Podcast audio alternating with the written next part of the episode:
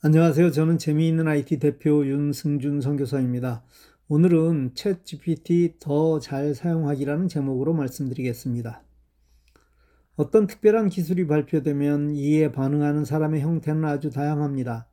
이것이 내게 어떤 유익을 줄까를 생각하는 긍정적인 반응도 있지만 그게 어떤 것이든 나는 절대로 받아들이지 않을 것이라는 반응도 있습니다. 물론 이런 경우는 그게 무언지 알려고 하지도 않고 거부하는 경우입니다. 그런데 후자의 경우는 의외로 많습니다. 정말 안타까운 것은 그런 반응을 보이는 대부분에게 그게 꼭 필요하다는 것입니다. 어떤 목회자를 만나면 정말 바쁘다는 분이 있습니다. 그리고 그분의 삶을 보면 정말 바쁩니다. 그런데 만일 그 바쁜 이유가 조직화되지 못했기 때문이라면 그건 정말 억울한 일입니다. IT가 그 해답임을 알면서도 바쁘기에 IT를 배우려 하지 않는다면 그 바쁨에서 절대로 벗어날 수 없는 것입니다. 정말 신중하게 생각해야 할 문제입니다. 오늘은 지난 시간에 다루었던 챗 GPT를 더 잘 사용하는 방법에 대해 말씀드립니다. GPT의 주요 언어는 영어입니다. 이 GPT는 빅데이터를 기반으로 하고 있습니다. 빅데이터란 기존의 방법이 아닌 전문적인 기술을 이용하여 전 세계에 떠도는 수많은 데이터를 정형화하고 체계화한 것입니다. 이 수많은 데이터는 영어로 된 것이 대부분일 것입니다. 따라서 영어로 질문을 하면 더 다양하고 정확한 데이터를 제공합니다. 그런데 내가 영어를 잘 모른다고요? 예, 구글 확장자에 프롬프트 진이라는 것을 설치하면 이 문제가 깨끗하게 해결되는데 이것은 다음 시간에 자세하게 설명하겠습니다. GPT의 최대 장점은 기존 방법인 질문에 대한 답 중에서 내가 다시 선택하고 정리하는 것이 아니라 GPT가 질문에 글로 된 답을 준다는 것입니다. 이건 기존의 구글이나 어떤 검색 엔진도 따라오지 못하는 새로운 방법입니다. 물론 질문을 어떻게 하는가에 따라 원하는 답이 달라질 수도 있습니다.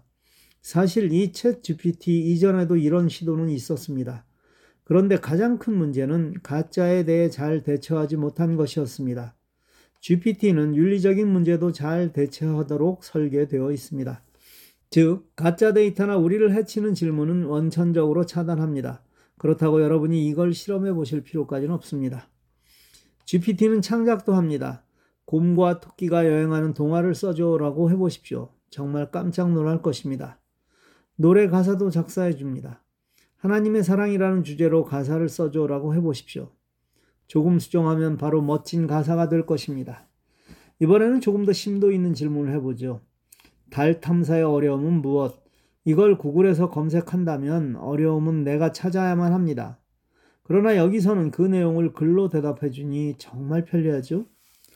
우정에 대한 미국 속담 세 가지만 알려줘 놀라운 결과를 얻을 수 있습니다. 이걸 어떻게 받아들이는가는 이 글을 읽는 사람의 몫입니다. 저는 큰 도움을 받는 쪽을 선택할 것입니다. 저와 같이 글을 많이 쓰는 사람에게는 아주 유용한 도구입니다. 물론 글은 내 머리에서 나오는 것이지만 참고 자료를 얻기 위해 이를 많이 활용할 생각입니다. 하나를 배우면 그것 하나 쓰기에 허덕이는 분들이 있고 하나를 알면 열을 행하는 사람이 있습니다. 그 차이는 두뇌의 차이가 아닙니다. 실행하는가입니다. 이것저것 입력해보고 답을 보면서 내 질문을 바꿔 나가다 보면 나 스스로 적확한 답을 얻게 되는 것입니다.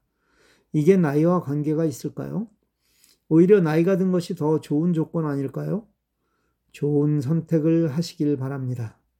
감사합니다.